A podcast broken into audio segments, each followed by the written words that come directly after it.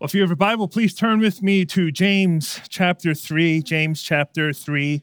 Uh, today we, uh, we are in our fourth and final week of Missions and Mercy March, where we are looking at our two core values. We did two weeks on the core value of global missions, and we are finishing with two weeks on the core value of mercy and justice um, and kind of what we want to convey and want you all to uh, know and to walk away with is the conviction that uh, the core values of our church uh, should not just be the core values of our church, they should be the core values of those who are followers of Jesus. And so, uh, as much as it would be uh, great to hear, oh, we, we love that Cornerstone has these core values. Uh, we would desire that you yourself, as Christians, would be burdened by such uh, values as we find them in God's word as they are truths of his heart revealed to us.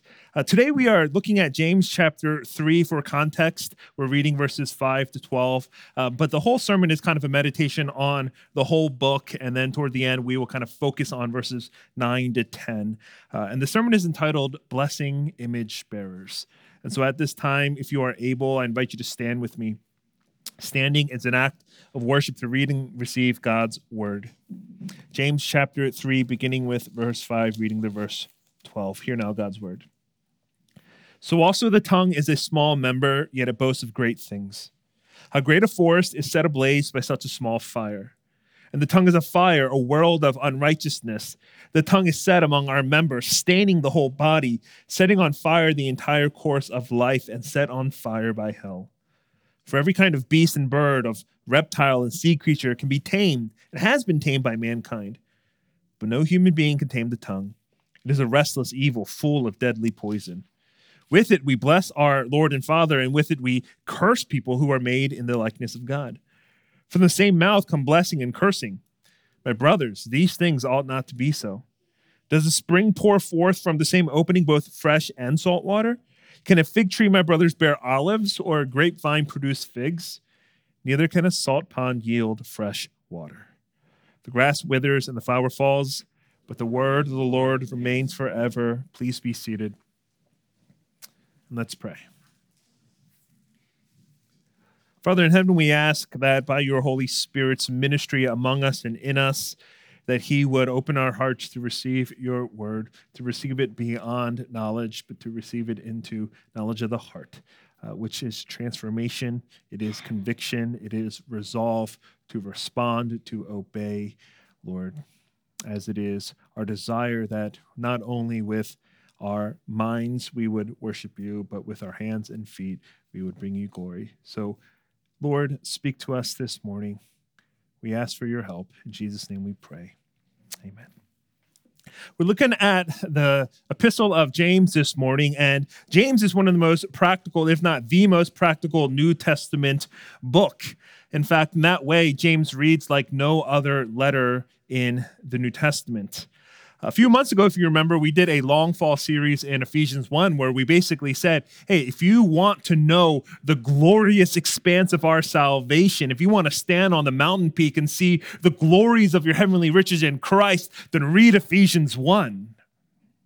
But if you want to be punched in the gut, if you want to be challenged about the seriousness of your Christian faith and discipleship, if you want to know what earthy, on the ground gospel living looks like, you need to read James.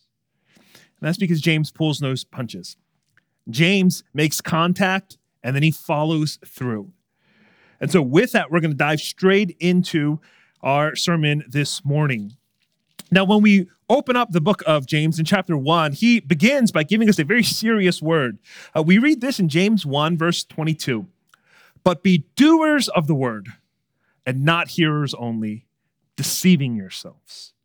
Now, most people think uh, that they're worshipers if they come to church, they sit in a pew, they sing a few songs, and then they hear a sermon. You hear the sermon, receive the benediction, you leave, you go get lunch, and then you live the rest of your life until next Sunday morning rolls around, you lather, rinse, and repeat. And if this is you, James is saying to you this morning, you're not a worshiper, you're a deceiver. You've deceived yourself. You've tricked yourself into believing that you've come, you've heard God's word, and that's enough. You've lied to yourself. You've deceived yourself, thinking that having heard God's word, you've done what the Lord requires. But James comes along and says that's not it at all. You know what a true worshiper is? It's one who hears the word and does the word, responds to the word, lives out the word. Now, James doesn't let up at all. So he begins this way in chapter 1, verse 22. And then just a few verses later, he starts challenging the essence of true religion. Now, have you ever had a conversation with somebody and the fact that you come to church on Sunday mornings kind of came up and they said something like, Oh, I didn't know you were religious? And that's often how people think about religion. They reduce religion down to a set of observances and duties. You go to church, you pray, maybe you read the Bible. That's what religion is. But James comes along and he redefines religion for us. He says in chapter 1, verse 27 Religion that is pure and undefiled before God the Father is this to visit orphans and widows in their affliction, and to keep oneself unstained from the world. Religion, James clarifies, is not just about what you say you believe.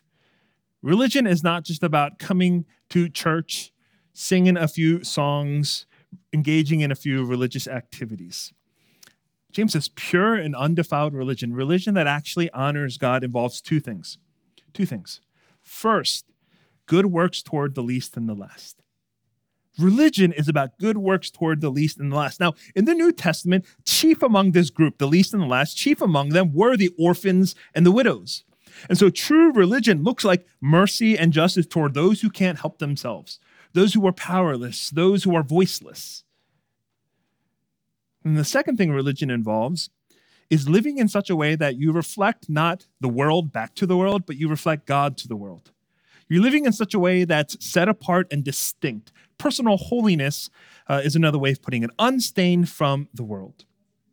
And so the truly religious do much more than put on Sunday best, show up to church, and give God an hour or two of your week. The truly religious are those marked with concern and care and compassion to the least and the less to those overlooked and neglected, ignored and forgotten. You know, true religion at the end of the day is being burdened by those with no position and power in society that they can't speak for themselves. They can't advocate for themselves. They can't defend themselves. This morning, James is getting you to ask this Do I practice true religion? True religion. Or am I playing at this thing called Christianity? Just like little kids play house, are we playing church? You see, it becomes very clear James is not preoccupied with pampering Christians. He's not just trying to get you to, to feel good. Oh, you did your QT four days in a row. Oh, good for you. Man, James is hardcore. I, I can't imagine what it would be like to be in a men's accountability group with James in it. All right, every time you leave that morning breakfast, you just feel like an awful Christian. Man, I've not been doing anything right. But the thing is that that kind of conviction you feel when you read James is not because James is piling guilt upon you. James is not adding uh, legalistic laws and regulations and requirements for salvation. The reason we feel so burdened by James is simply because he's clarifying what real Christianity looks like, what it really means to follow Jesus that a life of following Jesus means you don't merely hear the word, but that you do the word. That real, pure, undefiled religion before God is caring about mercy and justice to the least and the less. And James goes on to say, you know what? If you are living life in this way, he says, you're being foolish. And he uses this illustration. He likens the man to this. He says, For if anyone is a hearer of the word and not a doer, he's like a man who looks intently at his natural face in a mirror. For he looks at himself and goes away and at once forgets what he was like. Saying this man is foolish. Somebody who hears God's words and doesn't do it, they're a foolish person. But then James ramps up what he's saying in chapter 2 because he's saying it's not only foolish for you to live that way, but it's actually faithless. Now, What do I mean by that? Well, in James 2, we get this very famous portion of his letter where he writes this in verses 15 to 17. If a brother or sister is poorly clothed and lacking in daily food, and one of you says to them, Go in peace, be warmed and filled, without giving them the things needed for the body, what good is that? So also faith by itself, if it does not have works, is dead. Now, here James is saying that faith that is unaccompanied with works, actions, and good deeds is a dead faith. Because the evidence of living faith is works. Imagine for a second that you are a detective and you're called to a scene where you find a motionless body on the floor. What's the first thing you do? You go over to the body and you check for a pulse. You put your ear up to their chest, maybe turn the nose to see if you can hear a breath. Why? Because the evidence of a living person is that they're breathing, is that they have a heartbeat. And James, in this little section, is teaching us basically to be spiritual medical examiners, to test whether your faith is alive or dead. I think many of us in this room have become quite familiar with those at home COVID tests. James is giving us an at home faith test kit. And the thing about this faith test kit is it's a lot less complicated than those antigen tests with all the swirling and the swabbing and the 10 seconds here and there. James is giving us a test. And he's saying, You want to know if you have living faith, true faith? Check the status of your works. If works are present, your faith is living. If works are gone, your faith is dead. It's a very sobering message that he brings to us. It's very interesting, though. When James talks about works, these works that you're supposed to have that prove your faith, I think a lot of us just kind of assume and we read into that what those works are. Oh, yeah, if I have living faith, I should be reading the Bible more. If I have true living faith, I should be praying more regularly. If I have more living for true living faith, I should be attending church more faithfully. But that's not what James writes at all. What does he have in mind? What are the works? Well, go back and read it. If a brother or sister is poorly clothed and lacking in daily food, and all you say to them are well wishes, some nice words, oh, go in peace. Oh, I really hope that you're warm tonight. I hope that somehow you can be filled.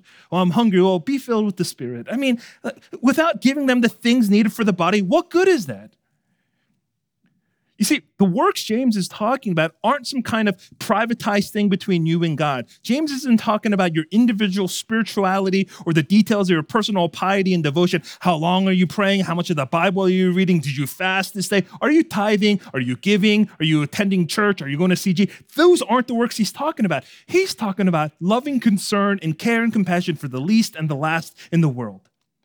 He's saying, if you want to know if your faith is alive, do you have good works and are they evidence toward the naked, the hungry, the poor?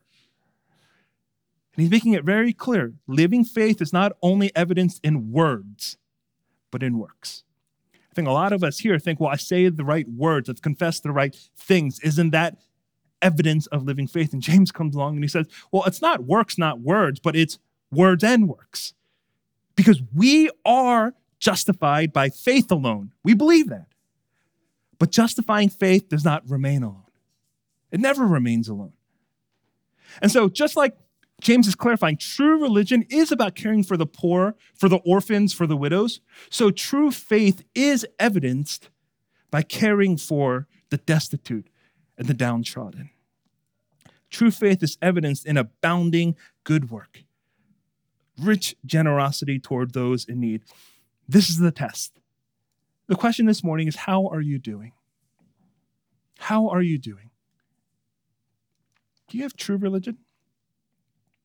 Does your life exude true faith?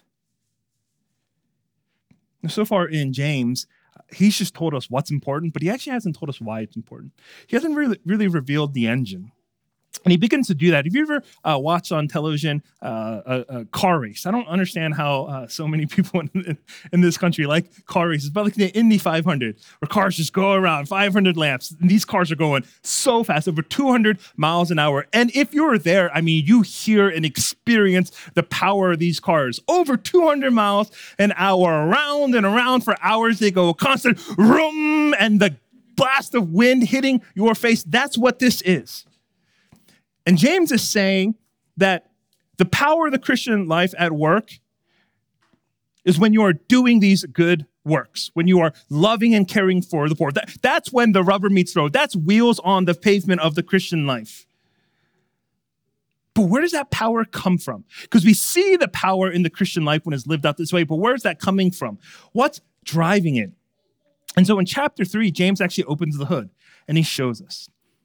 Because Uh, maybe you've not been to a uh, car race, but have you ever been to a car show? If you go to a car show, how do these uh, places display the power of a car? Well, they don't put it on the track and drive it around in circles. What do they do? They put it on a stage and they pop open the hood.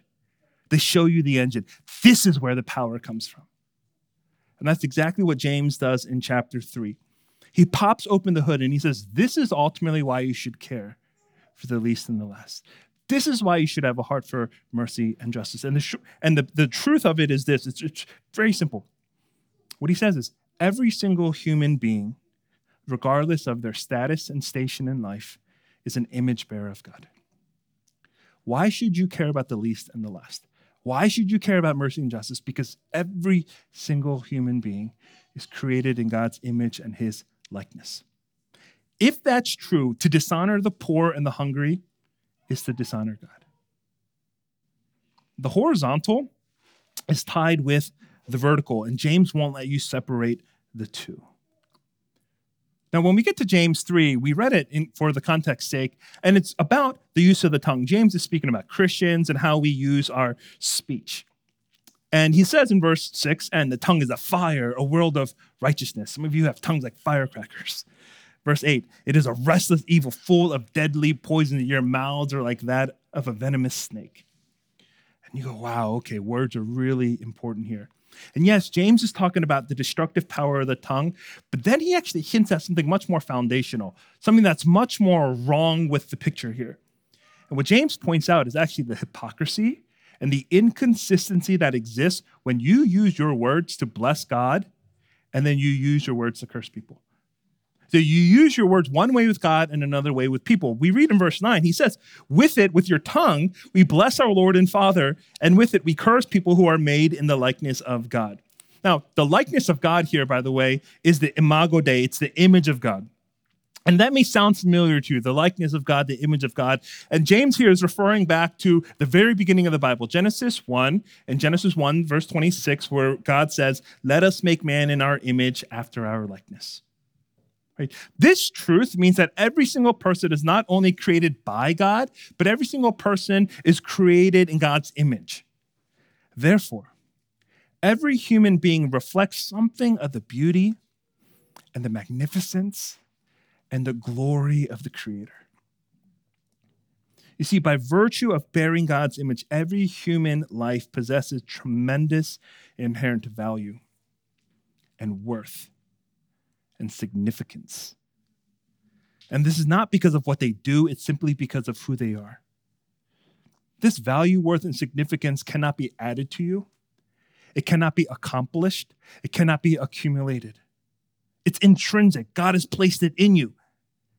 You and I and every human being is dignified because we're made in God's image. And if this is part of who we are, it's intrinsic and internal to us, it's inherent in us, then that also means the image of God cannot be erased from out of you and that cannot be eradicated and taken from you. Listen, not even sin, in all of its destructiveness and darkness, can invalidate God's image in you. You cannot sin your way out of God's image. Which means then, even the unbeliever, even the vilest of sinners, is stamped with the signature of God. You know, in St. Peter's Basilica in the Vatican, uh, there is one of Michelangelo's greatest masterpieces. It's a uh, marble statue called uh, the Pietà. And the Pietà is a statue of uh, Mary who's holding her now uh, crucified uh, son, Jesus. And the reason that this is one of the most uh, unique paintings, one of his masterpieces, uh, it has this, it has this one feature. It's the only work of art that Michelangelo ever signed. It's the first and the last piece of art that he ever put his name to. Now, this was completed in 1500. And Uh, interestingly, in 1972, uh, Vandal actually was watching the, uh, or came to see the Pietà, and when no one's looking, he was a geologist. He pulled out a geologist hammer and he just started whacking at the statue. I mean, he was a little unstable. He was declaring that he himself was Jesus risen from the dead. And so he was cracking, he was hitting this statue, and uh, he eventually got subdued and, uh, you know, kind of stopped, but uh, he was still able to, to take off a chunk of Mary's nose a bit of her eyelid, and one of her arms from the elbow down. So here was this great masterpiece now marred and broken. But here's a question What do you do with a work of art that's now imperfect, that's now blemished? What do you think the people in St. Peter's Basilica did? Well, they didn't remove it. They didn't discard it. They didn't claim, oh, this no longer has any worth and value. Because even as marred and fractured as it was, it was still a masterpiece made by Michelangelo. It still had his signature on it. Now, in the same way, you and I, all of us have been ruined by sin. Sin has marred us, sin has scarred us. Sin has disqualified us from God's blessing. Sin has qualified us for God's wrath. And yet, because humanity is made in God's likeness and image, because humanity is signed by its creator and its author, sin can only ever distort the image, it can never discard the image. And this is why James says it is never right. Therefore, it is never right for you to curse another person. It is never right for you to treat or view somebody as less than you. And he calls that behavior out. Look at what he says in verse 10. From the same mouth come blessing and cursing. My brothers, these things ought not to be so. It's out of God's good design for the world when people loosen what God has tied together. God has tied the vertical and the horizontal together. God has tethered our treatment of Him and our treatment of others together. And therefore, to bless God and to curse others is a contradiction, it's an offense against God. It's egregiously wrong. In fact, it's profoundly unchristian. To believe that God is worthy of my worship and then to believe that that homeless man on the corner is worthless is so out of sync with reality that God calls it hypocrisy. He will not stand for it, He cannot let it go. And so, if the two are tied and tethered together, so as we bless God, we bless others. So as we honor God, we honor others. Yes, even the least and the last in the world, especially the least and the last. And so, then what is doing mercy and justice? What does it mean to have that as a core value? It means that you begin pursuing to bless every image bearer because their rights and their dignity are not in who they are, but in whose likeness they're made. And we work and we give and we pray to those who have nothing in the world, and that is nothing except the image of God. But that's enough because that's what matters most. And this is why true mercy and justice have at its aim the poor and the powerless the homeless and the hungry, the neglected and the naked, the orphans and the oppressed, the disadvantaged and disenfranchised, the vulnerable and the voiceless, the widows and the wounded, the unborn and the undeserving. To ignore, to overlook, to downplay, to dismiss those while honoring God is a great religious contradiction. And as James says, brothers, these things ought not to be so. But James goes on, and the gospel works in a mighty way because it's not just about an obligation. Oh, Christians, you should know this and so act this way accordingly. No, there's something else at work here. Christians, then, not only have an obligation to live in this way, but Christians actually have the most compelling reasons to live such mercy filled, justice centered lives. And that's because the gospel transforms our lens so that we don't see the needy in the world as people less than us. We don't see the needy in the world as lazy people. We don't see the needy in the world as those leeches on society. No, we see those in the world as glorious divine image bearers. They were made by God, they were made for God. And that alone means they deserve our, our acknowledgement in our attention, in our actions, in our advocacy, because the gospel transforms us. So when we look at people, we see that if God came after me to meet my greatest spiritual need in his great mercy, then how can I not go after them and meet their physical needs, their far lesser physical needs in mercy? I mean, if you really believe that the forgiveness of your sins is the greatest thing that God could have done to meet your spiritual need, then how in the world then are you going to look at others, see their physical needs, and say, well, I'm not going to respond to that? The gospel actually transforms your heart. Because do you realize that when you and I were spiritually impoverished, God so generously gave us his one and only Son? Do you realize that when you and I were voiceless against the oppressing evil one, Christ's blood spoke a greater word?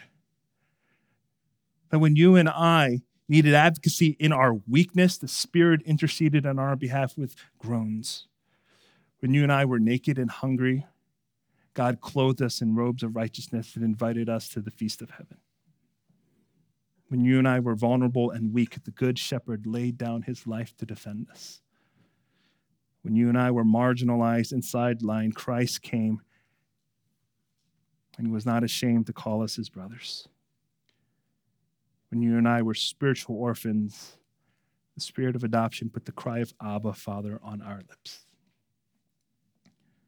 You see, such gospel transformation gives us new eyes to begin to see the needs of mercy and justice in the world, and it prompts us to care. It prompts us toward compassion. It prompts us toward concern. So we move out toward every image bearer with the desire to bless because we have received every spiritual blessing in Christ in the heavenly places. Do we have eyes to see? Let me close with this illustration. Uh, some of you know that uh, my parents, for most of my life, owned and operated a seafood store in Baltimore City. Uh, it was a fish store in one of the, the city markets. Uh, every evening, they had the exact same routine. They got home at 7 p.m., they ate um, dinner pretty late, and as soon as they ate, then they would go up to my dad's desk and they would count the cash that they collected that day. Every single day, year after year, the same thing. And here's what I learned and discovered pretty quickly. You may think that a smish fish uh, smells really bad, and it does. But do you know how nasty the smell of dirty, old, used money is?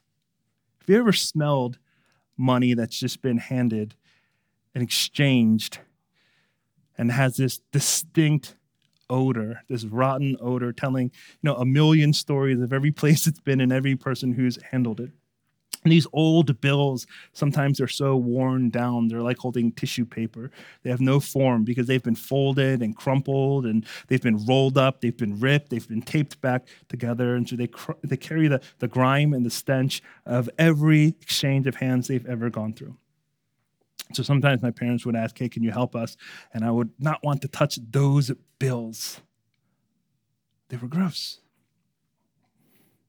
Now, that kind of bill stood in stark contrast to the bills that my parents gave me every Sunday morning as a kid for Sunday morning offering. They would give me two crisp and clean, brand new bills.